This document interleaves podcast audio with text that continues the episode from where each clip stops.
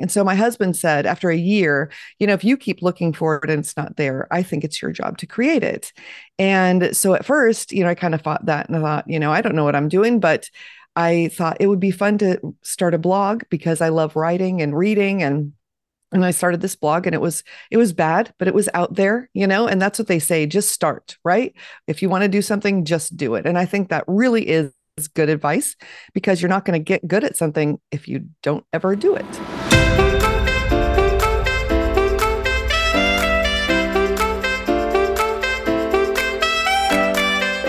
To the Empower from Within podcast presented to you by Trésor. I'm your host, Jessica West founder of Trésor, creative entrepreneur, and author. Every week on the show, I share an empowering message or interview an incredible individual to help you discover the limitless power you have within yourself to reach for your greatest desires and create the life that's truly worth living on your terms. Self empowerment begins now. Hello, and welcome back to the podcast. It's so great having you here, and I hope you're having an amazing week so far. Today, I'm excited to introduce you to Jen Hardy. Jen is a podcast host for two different podcasts, an author of four books, a speaker, and a community builder. Jen is devoted to helping others discover their full potential, reclaim their power, get creative, and tap into their inner wisdom. In 2014, Jen was diagnosed with a number of chronic illnesses. And in 2018, she was informed by her medical team that there was nothing more that they can do to help her condition. And so she made a few significant changes to her life, and she created a blog to help other moms who were going through similar experiences. This blog then turned into a book, which turned into a podcast, and before she knew it, she was thriving and living her most fabulous life. Today, Jen shares ways that we can begin living the life we want despite a chronic illness, despite our age, or despite any other challenge that might be holding us back from going after that life. It's really so inspirational, so get ready to be inspired and empowered. Please welcome Jen Hardy. Hi, Jen, and welcome to the Empower from Within podcast. I'm super happy to have you here today. How are you doing? I am so great, Jessica. I am so glad that you've had me here. I've really enjoyed getting to know you over the last little while, and I can't wait to have this talk. Yeah, me too. Full disclosure to everyone listening. This is our second time doing an interview because yesterday I didn't hit record. so here we are. And so, Jen, it has been so great talking to you and getting to know you. Um, yeah, the conversations that we have are just absolutely amazing. And so I'm really excited for what's to come today. And so they are really good. Yeah. So you're just an incredible human being. You've authored four books. You're hosting two podcasts, the one Fabulous Over 50 and the other one Medical Gaslighting. You're empowering women and creating support circles and coaching. Can you tell us how that journey started for you and what really inspired you to empower others to live their best life? Yeah. Also, you make me sound like such an incredible person. I really appreciate that. well, that. You are. but it just it's so amazing. I told my husband, I'm like, she makes me feel so special. And then I I stop recording and I look and I'm just me in my office. But thank you very much. Um, well, you know, it all started um back a while ago, I got really, really sick. And I was a homeschooling mom of seven. And I always say I was only a homeschooling mom of seven. And people are like, oh my gosh, seven. Um, but to me, I feel like teacher like school teachers that have 30 kids like i don't even know how they do it. Um, but so I, I ended up getting really sick and i spent six separate weeks in the hospital. I had 20 different day long infusions and i had a two and a four year old and then four teenagers that i was looking after. And i mean and how do you do that when you can't get out of bed right? Or if you're at the hospital. And so I kept researching and trying to find, you know, like people telling me how you should do things when you can't get out of bed. And there wasn't anything. And so my husband said, after a year, you know, if you keep looking for it and it's not there, I think it's your job to create it. And so at first, you know, I kind of thought that and I thought, you know, I don't know what I'm doing, but I thought it would be fun to start a blog because I love writing and reading and and I started this blog and it was it was bad, but it was out there, you know, and that's what they say, just start, right? If you want to do something, just do it. And I think that really is is good advice because you're not going to get good at something if you don't ever do it. Right. So I did that. And then I took a lot of the information I had from that and put it into a book called The Sick Mom's Guide to Having Fun Again. and um, it has 100 things to do with your kids 50 of them if you can't even get off the couch because when you are feeling that tired and sick and whatever it's hard to even like google things and write down a list you know because you're just so exhausted and i thought that way your, your child can just go and grab the book and say hey i want to do this thing and then you could do it it would make it really easy and then I heard about podcasting and I thought, oh my gosh, that sounds like fun. I love being in front of a microphone. And um, that way, people, if they're feeling sick and they're feeling tired and they can't even barely read, then they can hear all the different things to help them. And so that's how I got started doing that. And at the time, I was so sick, I couldn't even sit up most of the time. I was only out of bed like two hours a day. It was wild. And so I got a hospital table and a little boom arm for my microphone. And I set up a podcast studio right next to my bed. And that's how I did it. I got it all done. I wrote my book there and everything.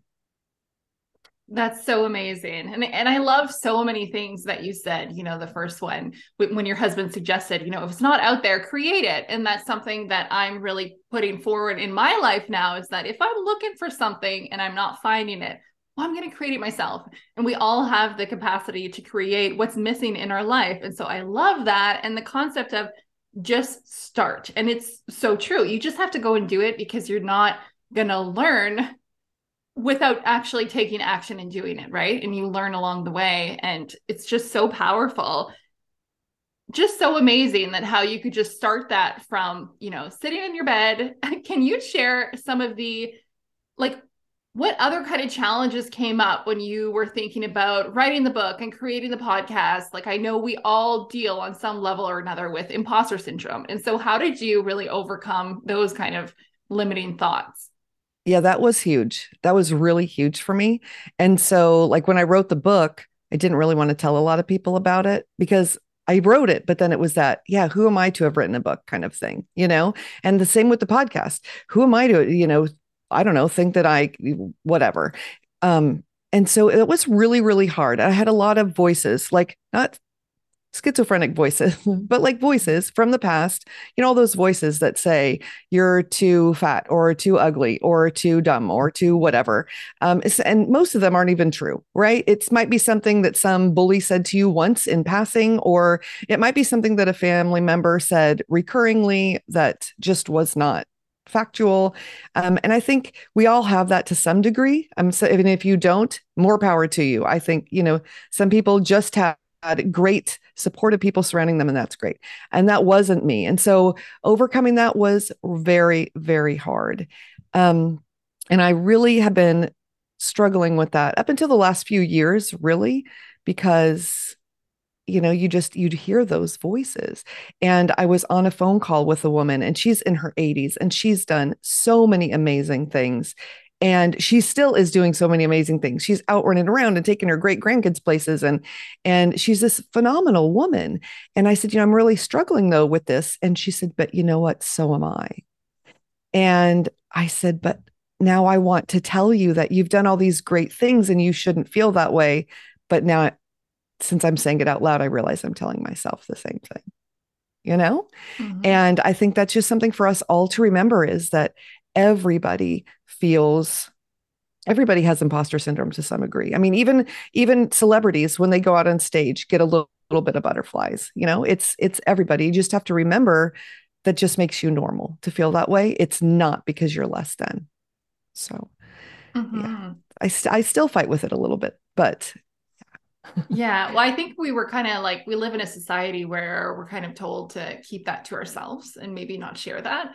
But I think when we do really start sharing our story, it's so surprising how many people are like, hey, I feel that way too. Maybe we don't have the same like physical experience, but the internal feelings and the stories that we're telling ourselves, oftentimes they're they're very, very similar. And we can, you know, work together to help each other out. I mean, that's why, you know, I always say like help empower each other, right? Like it takes all of us. And so yeah, that's that's super super powerful.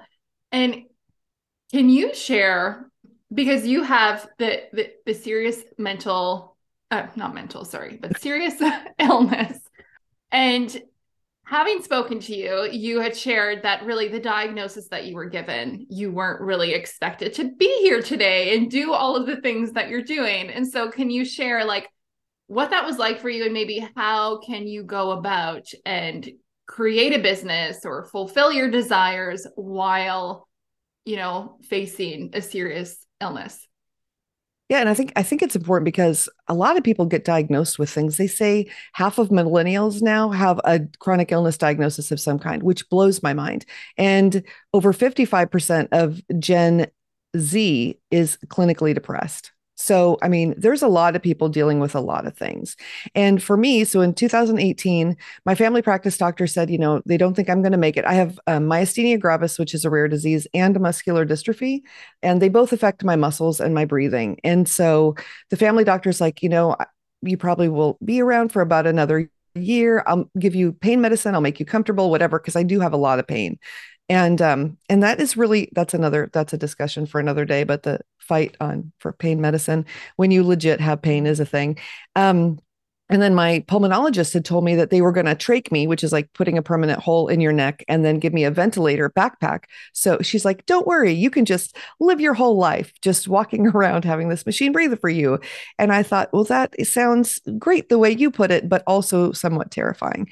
And so, you know, kudos to anybody who does live with that. I know it takes a lot to be able to to move forward with that, but I just felt like I wasn't ready. And so I thought, well, you know, I've got two young children at home. They both have autism. And if I'm gone, what do I want for them? And what I wanted for them was to live an incredible life with a lot of different things to do. And so we moved to this island in Florida. We're three blocks from the beach, and they go to surf school every summer and do all this stuff. And there was so much more to do for them. And it turns out that the salt air is really good for my breathing and it's really helped my breathing out. So that's part of what's helped me. But um, I was told in 2018 I would make it about a year and it's 2023 now. And I'm still here. I do not have a ventilator or a trach and I am walking around defying all of the doctor's things. And it's, it's truly a miracle. And I think part of it is that I, I just refuse to succumb to it. Um, but I don't think that it's fair to say that's all of it because if that was true, then no children would have cancer, right? No, nobody would would whatever. Um, but I think it's just a combination of a lot of things, and mostly it's just honestly a miracle that I'm still here. But it really changed my mindset. So instead of thinking, "Oh my gosh, I've got that thing next month. If I could just get after next month, I can live my life happy or you know if i really want to you know when we're in the middle of moving if we could just get this done, I would be happy, right? You think all these different things are going to make you happy. But when you have a finite amount of time, or you think you do, you treasure every day. So instead of thinking, once we move, I will be happy, I think, okay, through this move, I will be happy. And purging my things is going to make me feel good. And then when we get there, setting up is going to make me feel good. And it's really changed my perception of everything because I don't wish time away anymore. And I did that a lot before. And so I think out of all the things, and it just made everything a little bit more beautiful, you know, um, just everything. And I appreciate my family a lot more. I wish I had more time with my older kids because that's really hard now that I realize all this, you know, because we did end up moving away from my older children when we came to Florida, and that was really hard.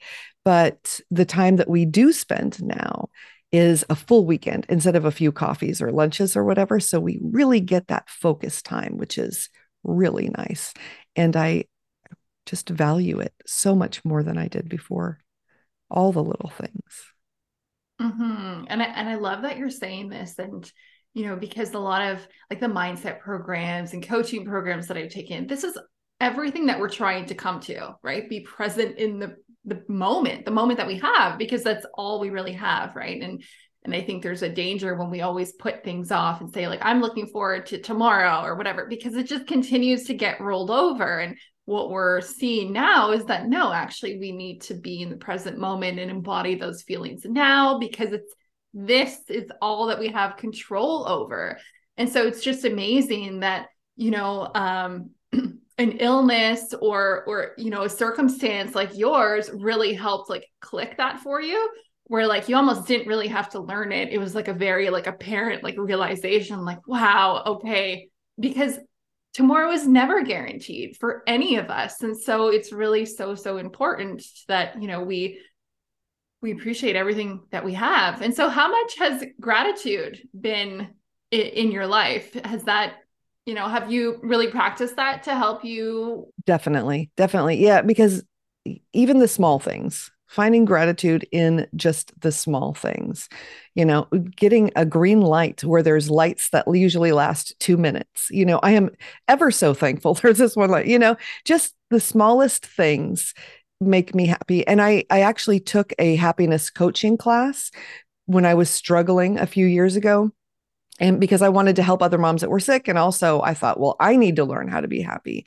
And one of the big takeaways in that was that we always think it's that next thing that's going to make us happy. It's uh, right. If I get that car, or if I get that outfit, or if you shop that day, you feel really good. You bring those things home, but then the next year, you don't want to wear that anymore. So, learning what truly makes you happy that's not external and focusing on those things has made a tremendous different difference to me and not looking for that external like next fix kind of thing because that is a fleeting happiness but the joy of life and joy of living and being present in the moment that's what really makes you happy.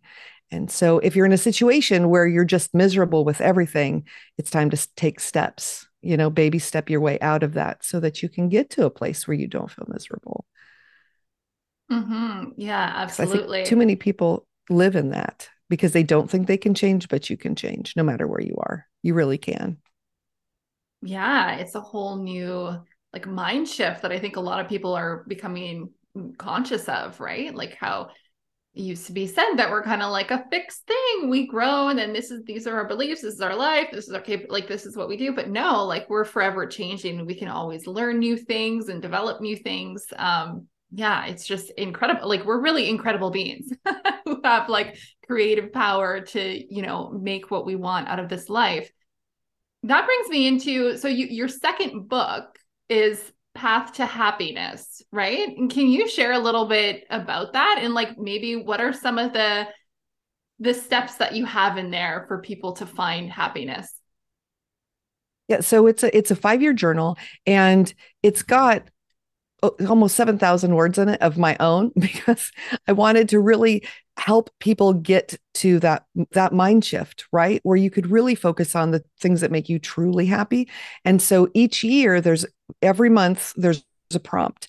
And so say january the first year you put in you know happiness for me looks like this. So it gives you an open-ended question instead of me telling you how to get happy because what makes me feel happy inside is probably not what makes you feel happy inside. So I want you to get there, right? And then each month has a different prompt to make you think about different things in your life. Maybe it's, you know, what's some of them may sound a little negative, like what are the things that are making you unhappy right now and how can you change that?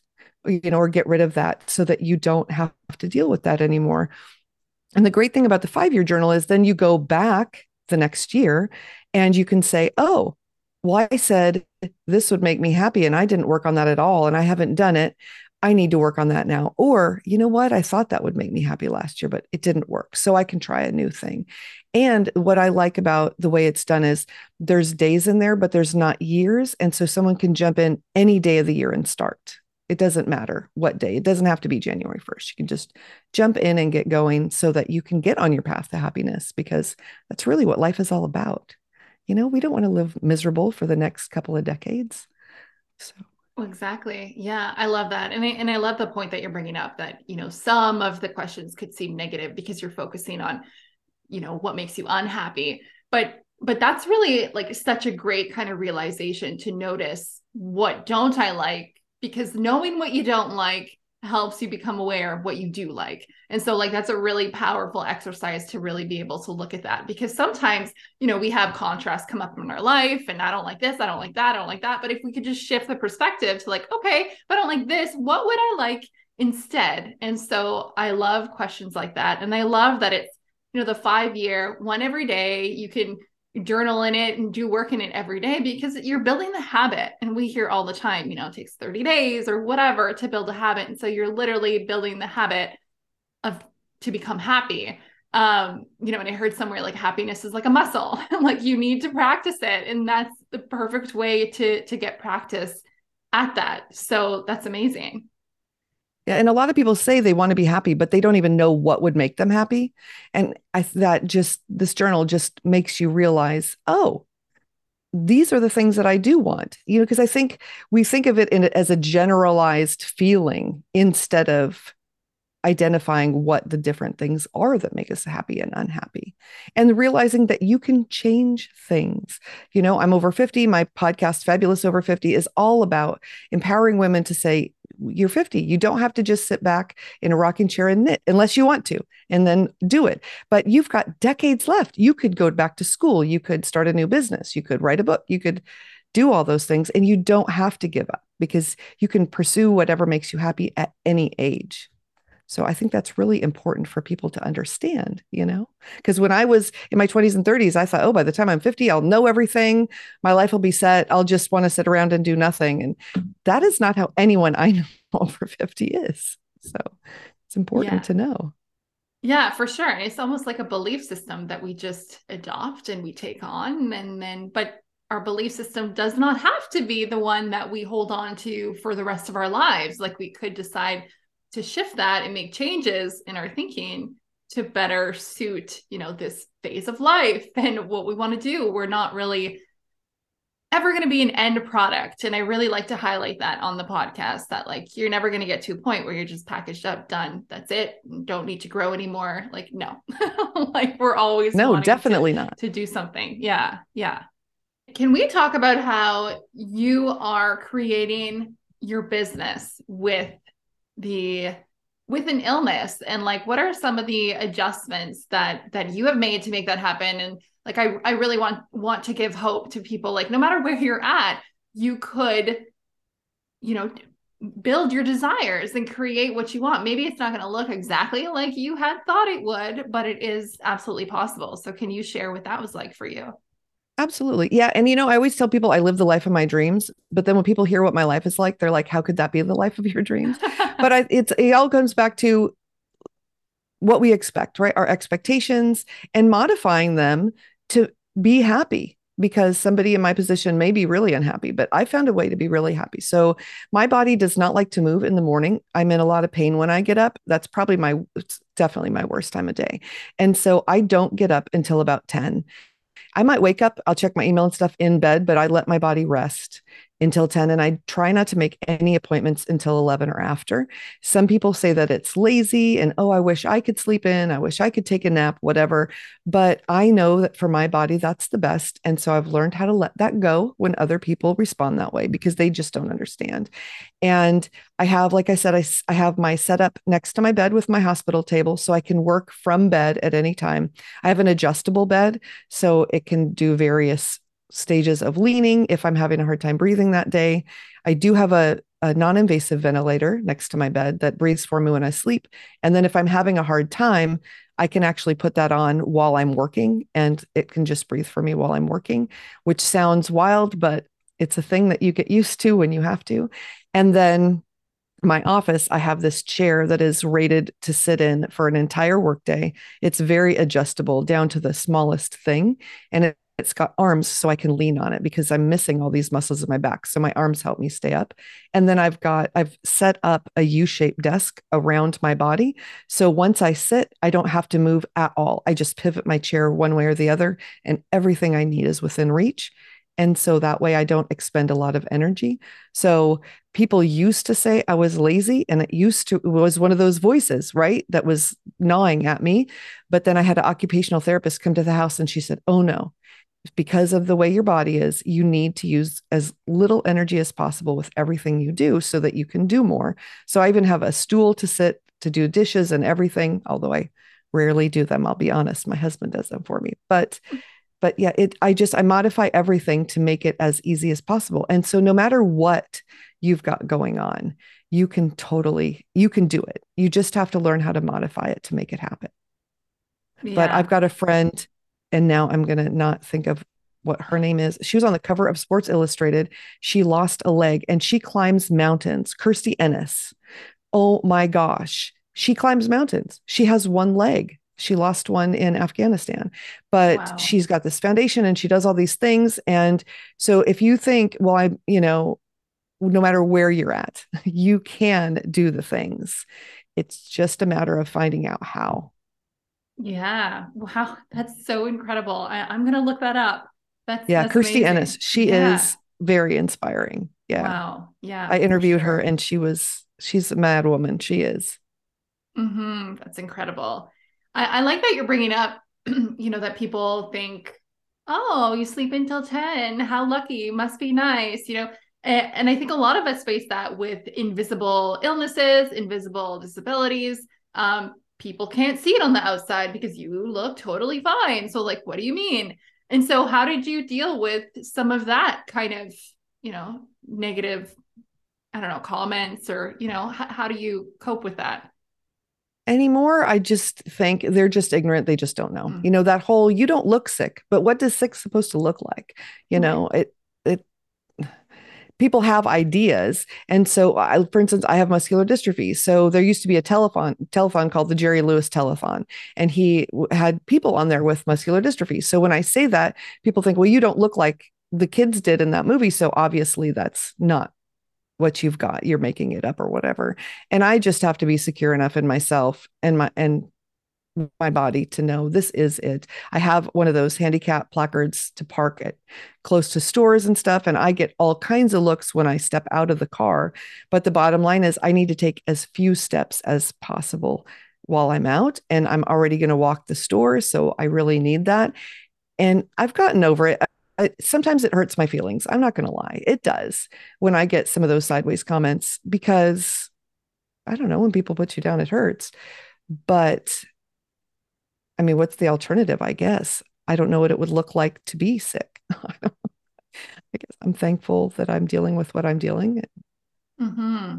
Yeah, absolutely. And so, what are some things that people could do to really like you talk about being secure in yourself and having that confidence in yourself and maybe that self-awareness so how how can people start like cultivating that so maybe they and, and like yes there are some times where like it's going to hurt because i think as humans we want to be accepted by everybody and you know and so it could hurt but what are some strategies that people could just use to like you know overcome that not let them completely you know turn their good day into a bad day for example i think finding a support group is so important but the right support group. So you don't want a support group where everyone is just complaining.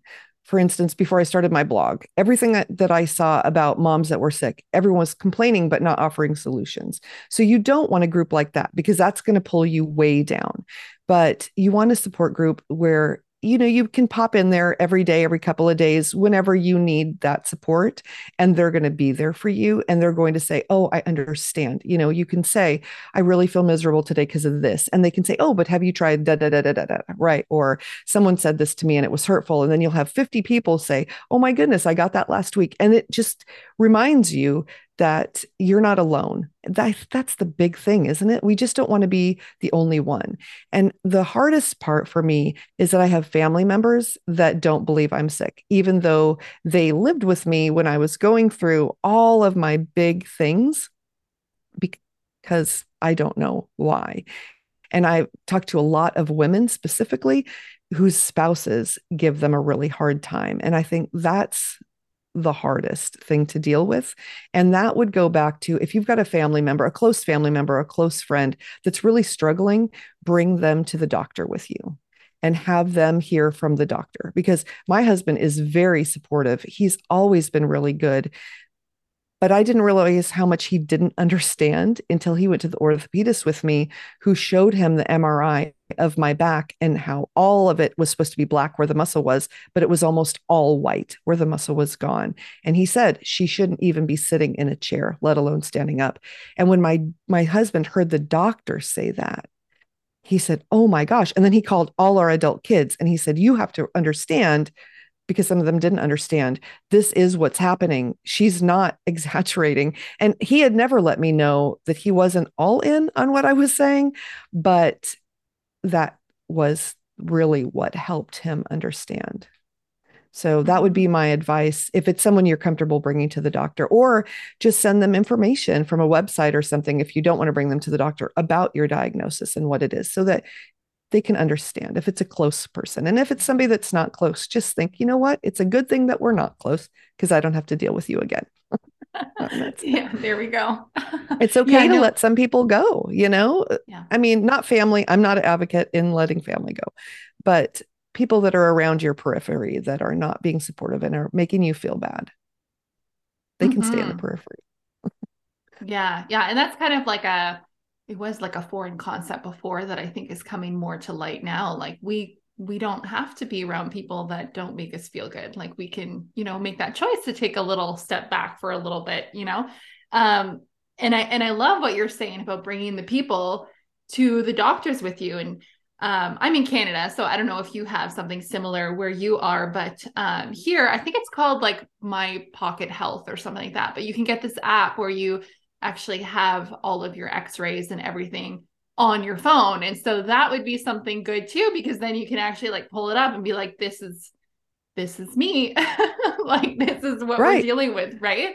Um, if you have like a large family and can't bring like the whole posse into right. the doctor's room. And then but, they can see like this is written yeah. by the doctor and it says this diagnosis. And then they say, oh, wow, okay, wow. And it, because it's not that they don't believe you. I was talking to one of my older kids and when I was going through a really, really rough time, and my older kids ducked out. And I thought, oh my gosh, but this is when I really need you. And my daughter said, it's not that we don't care. We totally care. It's that seeing you like that and admitting that you have this thing and you might not make it is so hard. We have to pretend like it doesn't exist. So if you have people in your life like that, instead of thinking, well, they're just a jerk, they're just mean, whatever, reach out and talk to them because you might find out they care a lot more than you thought they did. It's just hard for everyone handles it in a different way.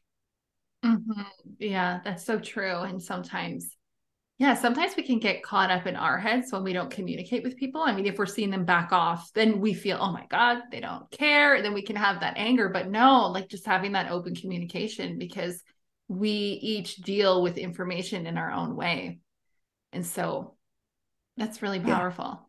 Yeah. yeah. And yes, it's our body, right? But the people who love us, it does affect them too. We we have to be open to thinking about how other people are feeling. Mm-hmm. Even when it's something huge for us, like even if you have cancer, right? And you get that diagnosis of cancer, it, it, yes, it completely affects you, but you have to realize it's affecting everyone around you. And that word, when people hear it, they're all going to be triggered in some way, depending on how they've heard that word in the past and how that's played out. So it's just important that we think about everyone, even in the times that we tend to be more self focused. Mm-hmm. You know? Yeah. Yeah. Absolutely. It, that's, that's going to keep those relationships better. For sure. Yeah. And that's making me think there's a lot of um, like caregiver support groups too. And so that might be something good for the, you know, the, the close people in your life that are kind of caring for you, whatever, whatever it is that you're going through, just so that they can also talk it out with some people because it is like a whole adjustment for everybody involved. Yeah. And it, and it's hard. I know there's days and weeks and months where I spend a lot of time in bed.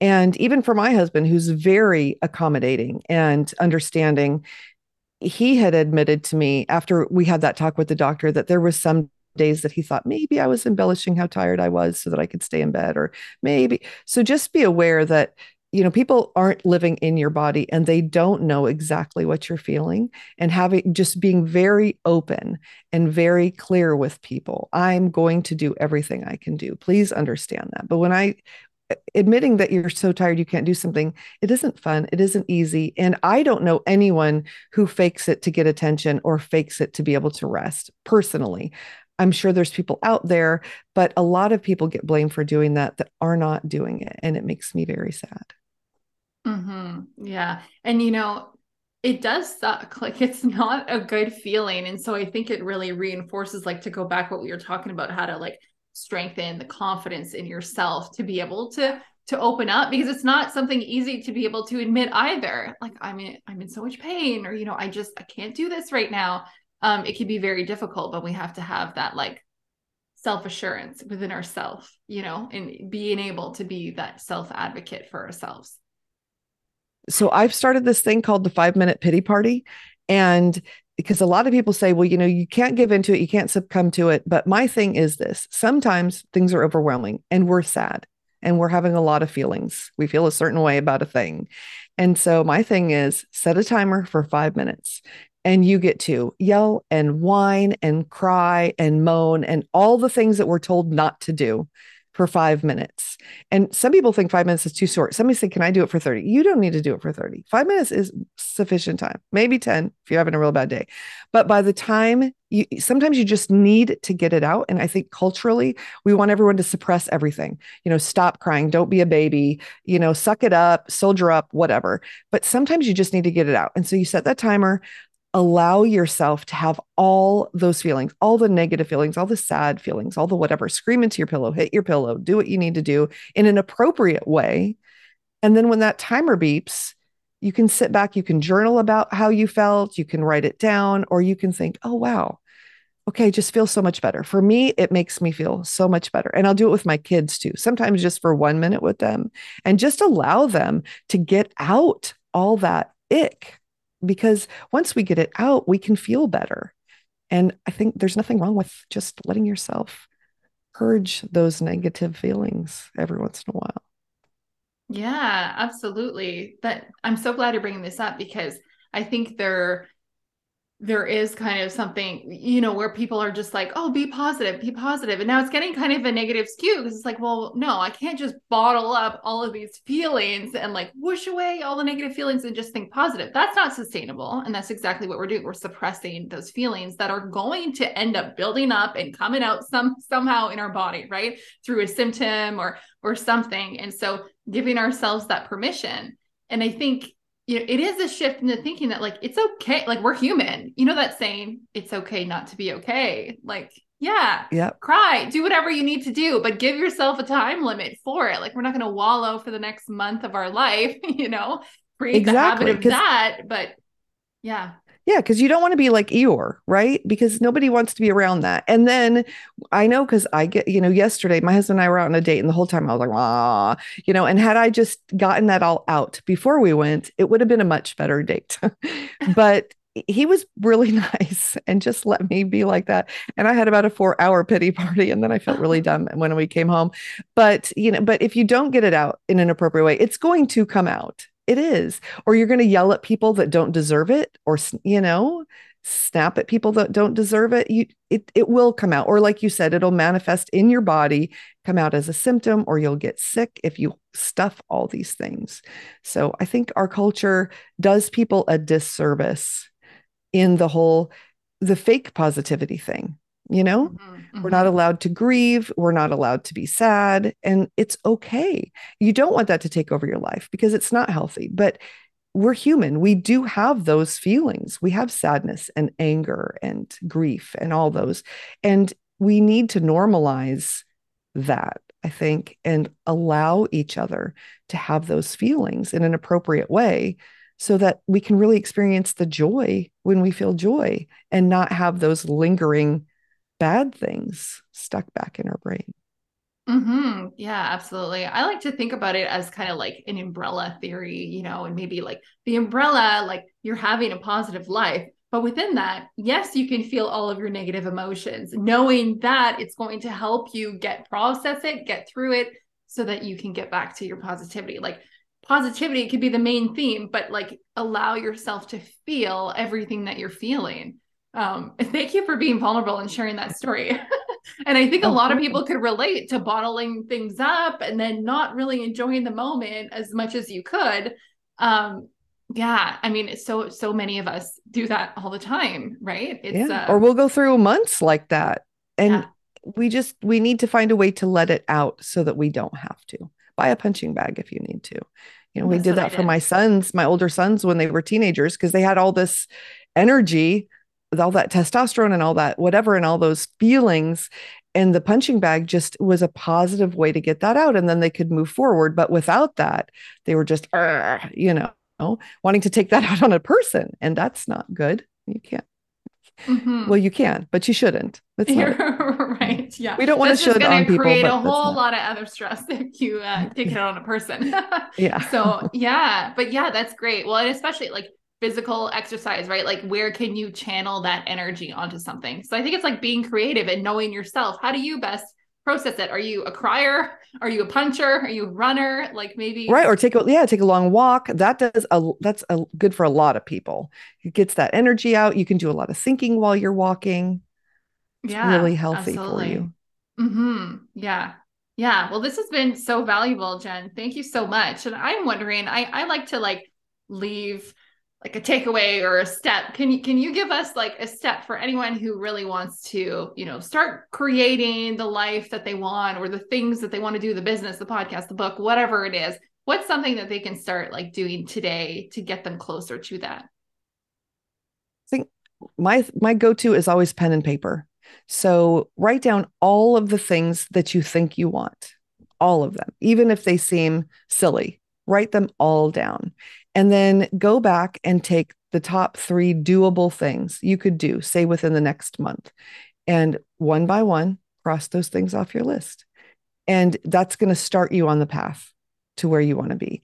And then pull that piece of paper out and just keep going down that list. And as you go, and as you're doing the things that were the most doable, you might look back and think, well, do I really want to do those other things? You know, there's a few things on there that might have seemed doable but then you think do i really want to though? Once things start moving in a more positive direction and it ac- accomplishing things is going to make you feel so good. Setting those goals and accomplishing them it's going to make you feel really positive and it's going to get you on that path to happiness right?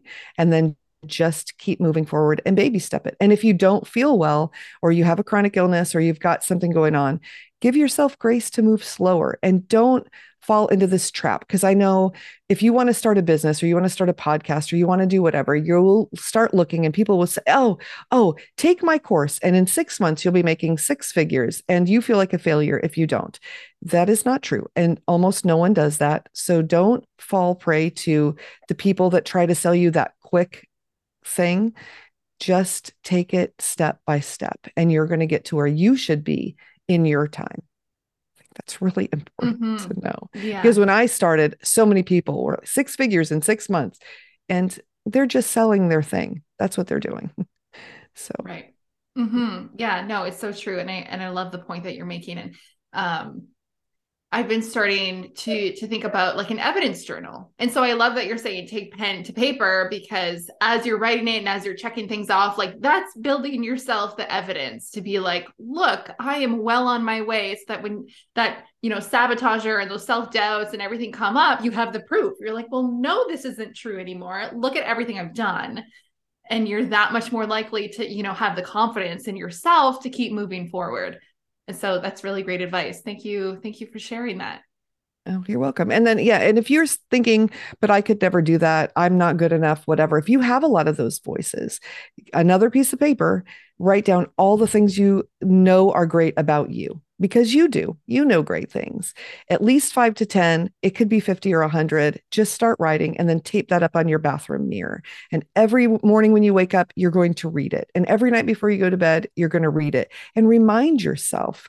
And it's not being, narcissistic or braggy or whatever. It's just a reminder for you that you're a great human. You're the human you're supposed to be. You're the person exactly in this moment that you were supposed to be. And you may feel like you want to grow in some ways, and that's great. Do that. But acknowledge that you're okay where you are because I think so many of us beat ourselves up because we compare ourselves to perfect our perfect idea of what we should be or what other people are and no one is perfect once you get to know them truly and deeply, we're all flawed in some ways. And so you just need to remind yourself that you're a great person. Yeah, absolutely. And I think this is what we were talking about yesterday about, you know, the picture perfects like on Instagram and everything. Like that's not real life. so no, know, it is not real life. Up in that. Mm-hmm. Yeah. Do not compare yourself to anybody's Instagram version or social media version of themselves. And when I was, when I had a bunch of young kids at home, I always wanted to take a van to, and bring our husbands in it and let them see everyone's house before they cleaned it because the husbands all saw everyone's house, everyone else's house when it was cleaned for company for them to go. So all my friends' husbands always thought everyone else's house was cleaner than theirs. And I think that's exactly what's happening with social media. Everyone thinks that everyone's house is better than theirs because you're seeing a very carefully curated section of home that has been put together perfectly, or pictures of someone right after they've gotten themselves together. You're not seeing them when they first wake up or when they've taken off their makeup and their hair's all messed up. And I think honestly, I want to have a day on social media where everyone comes out as them, their natural selves. We can see the reality. I think that would be so healthy. Yeah, I, I, love that you're saying this because it's making me think. Like I take photos for like my kombucha and my book, and it's a nice picture, but like you don't want to see the mess behind me and like all of the stuff that I just like rated and pushed out of the way to be able to take that photo. And so it's so true. Like we can't take it for surface value because we don't know what's on the other side of that lens, you know? Exactly. I mean, even in my office, I have I have this beautiful backdrop behind me, but my computer usually isn't facing this direction. I'm usually facing the window. But if I face the window, you would see the mess behind me. I don't want anyone to see. And really, I should probably start taking videos where people do see the mess because that is the reality.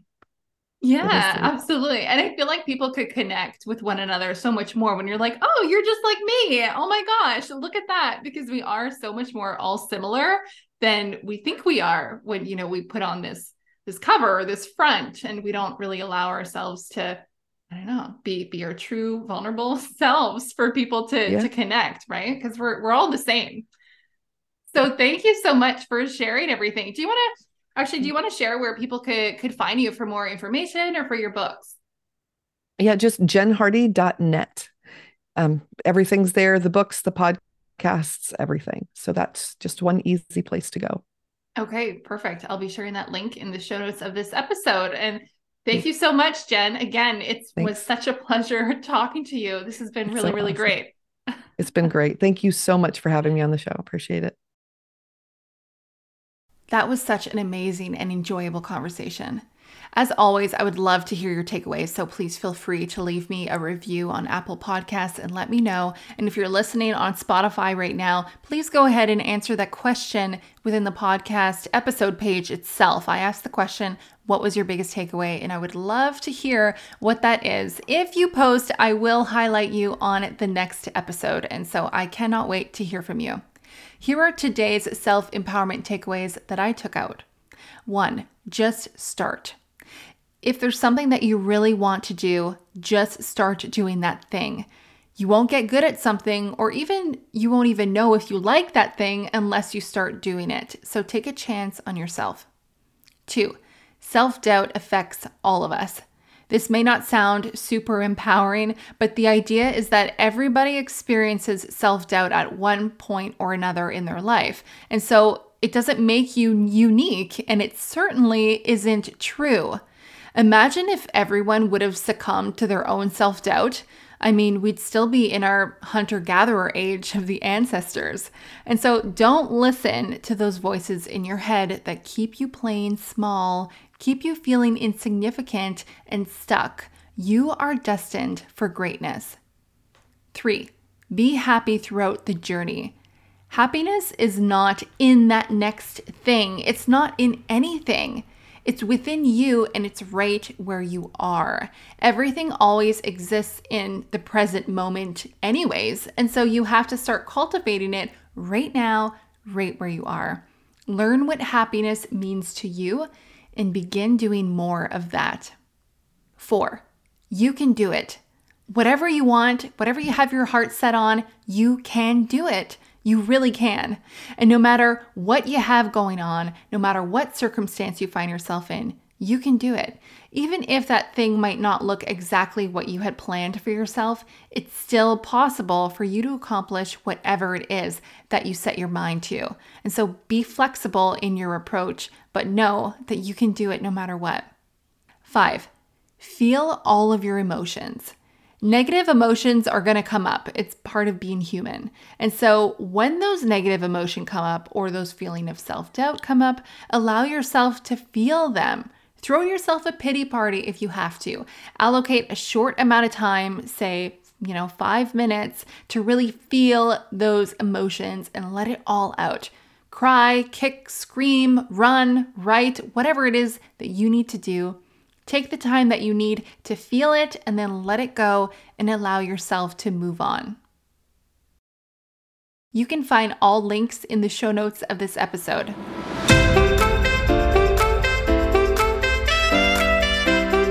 Thank you for being here. I hope you got just as much value out of today's episode as I did. If you feel called, please share this episode with someone who you feel would benefit from the conversations we had.